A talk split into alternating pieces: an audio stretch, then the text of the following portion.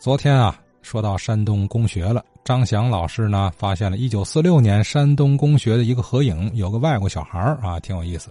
分析了一番，究竟是谁家孩子？哎，有可能是德国建筑设计师贝伦德的孩子，也不敢下定论。我还说了，我说这个外国孩子啊，怎么家大人不给送外国这个这个学校，就是教会背景的学校上学呢？怎么给送山东公学来了呢？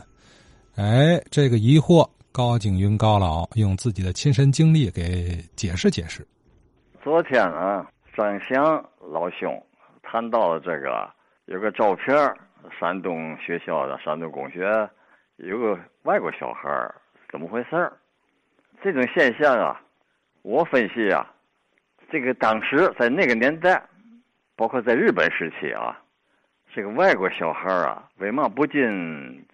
教会学校，而进中国小学呢？这个就是说，他那个外国家长他想的长远。呃，为嘛这样长这样说呢？因为这个外他的家长啊，已经在中国呀小有成就了，或者是很有成就了。他不打算回国，他打算呢让他的孩子在这儿接着干接班因为在中国发展呢，在当时的社会大背景下。比在他本国发展呢，成功率要大得多，所以他不愿意回国。他是在这起的家，让孩子上中国小学，意思就是说，融入中国这个文化呀、社会呀、语言，将来他的孩子在接班长大了，他不耐钻，他都懂，所以这很普遍。我就认识这个好几个外国小孩呃，在中国上学，小的时候十来岁啊。哎，接触一个犹太小孩这小孩儿为干嘛呢？他总上工商那院院里头啊，踢足球玩去。那么着，我在后院后草玩去熟了。好嘛，他因为在天津出生，说的天津话跟我完全一样，口头语儿、俏皮话啊，声调啊，吃字儿跟我完没一没有隔阂。我跟他说话，所以我们俩挺挺上来。哎，这个他就在小班那块住，我们俩在一块玩了有。有四五年了，的哈，一块钓鱼去，骑自行车上摆摊钓鱼去，海上反正各处玩，就就玩这个吧，疯玩，没有国界的这个限制啊。这这这个现象是很普遍的啊。还有就是嘛呢？你学会了这种双双语言、双文化啊，将来从商啊、从政啊，到外交部门工作，都是受欢迎的人。那个我有那同学，他从不到二十了还啊，就去那个哪菲律宾了。去菲律宾，他在那儿娶的菲律宾当地的媳妇儿，生几个孩子，闺女小子都有。现在他这个大闺女在在北京，在北京那个菲律宾的驻北京的大使馆工作。所以这都受欢迎的人，双语对吧？双语双文化，咱们中国也是一样，咱们中国到外国去当侨民。不也是愿意把这个自己的小孩送到外国学校去上学吗？对吧？也想尽快的融入这个社会。那我就想起来了，你比如说清末搞洋务运动吧，看到必须向外国学习了，就派一批啊，有几十个十三岁小幼幼童男孩就詹天佑他们那那波啊，到美国去学习去，有官员们带着，领队的，还没想到到了以后，很快就融入。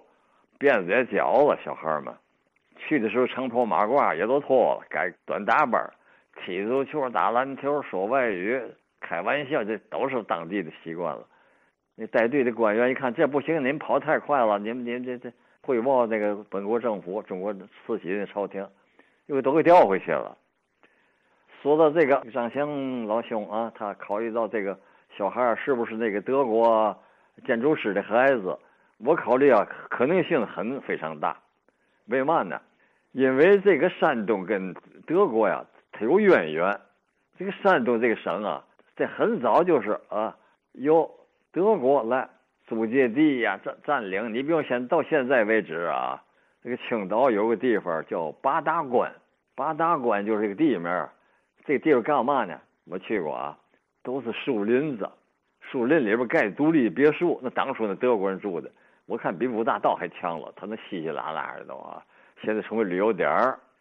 就是当地这个山东那个教会都是德国人圣言会，没有法国人，法国人在呃天津、北京这个地区不一样，保教区不一样，所以德国在那根根基很厚，在山东，包括胶东啊、啊济南这块儿、青岛啊，都他们的那个那个那个那个文化呀、这经济呀、军事啊，都集中在那哈儿。所以你看，像那个青岛那个教堂，红顶子家靠海边盖的，航海轮船走到海上，很远就看见这个标志性的建筑了，教堂红尖儿。所以张翔老弟说那个啊，东来里，东来银行，这我都知道啊。东来里就在强子河边上，在三义庄。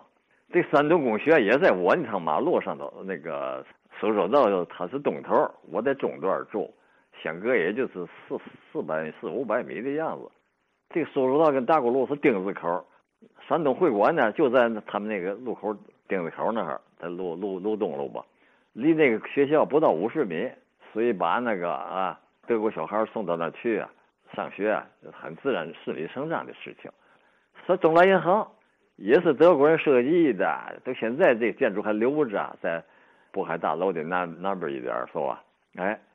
所以这样的话呢，就奠定了在山东帮在天津成立工学、成立会馆这个渊源。特别嘛，河西那块就是德国地，你这这都是都相当联系的。我呀还在那山东，那时候不叫山山东工学，叫叫叫什么小学了啊？这是五零年，我还得教些日子课，可是不是教小孩啊，是那个夜校，也是我们学校那个有那个。同学特别活跃，他有点路子，他问我，他你在门口呢，你在这坐，你去教点课，那得那得课时费不多好？我说去去吧，我还在五零年还在在经国大学那阵我在教室还教了一学期的课。好啊，高景云高老的看法也是，这孩子啊，这外国孩子，大概率就是那位德国建筑设计师贝伦德的孩子，哎，因为他跟这个山东商人渊源深。哎，顺理成章。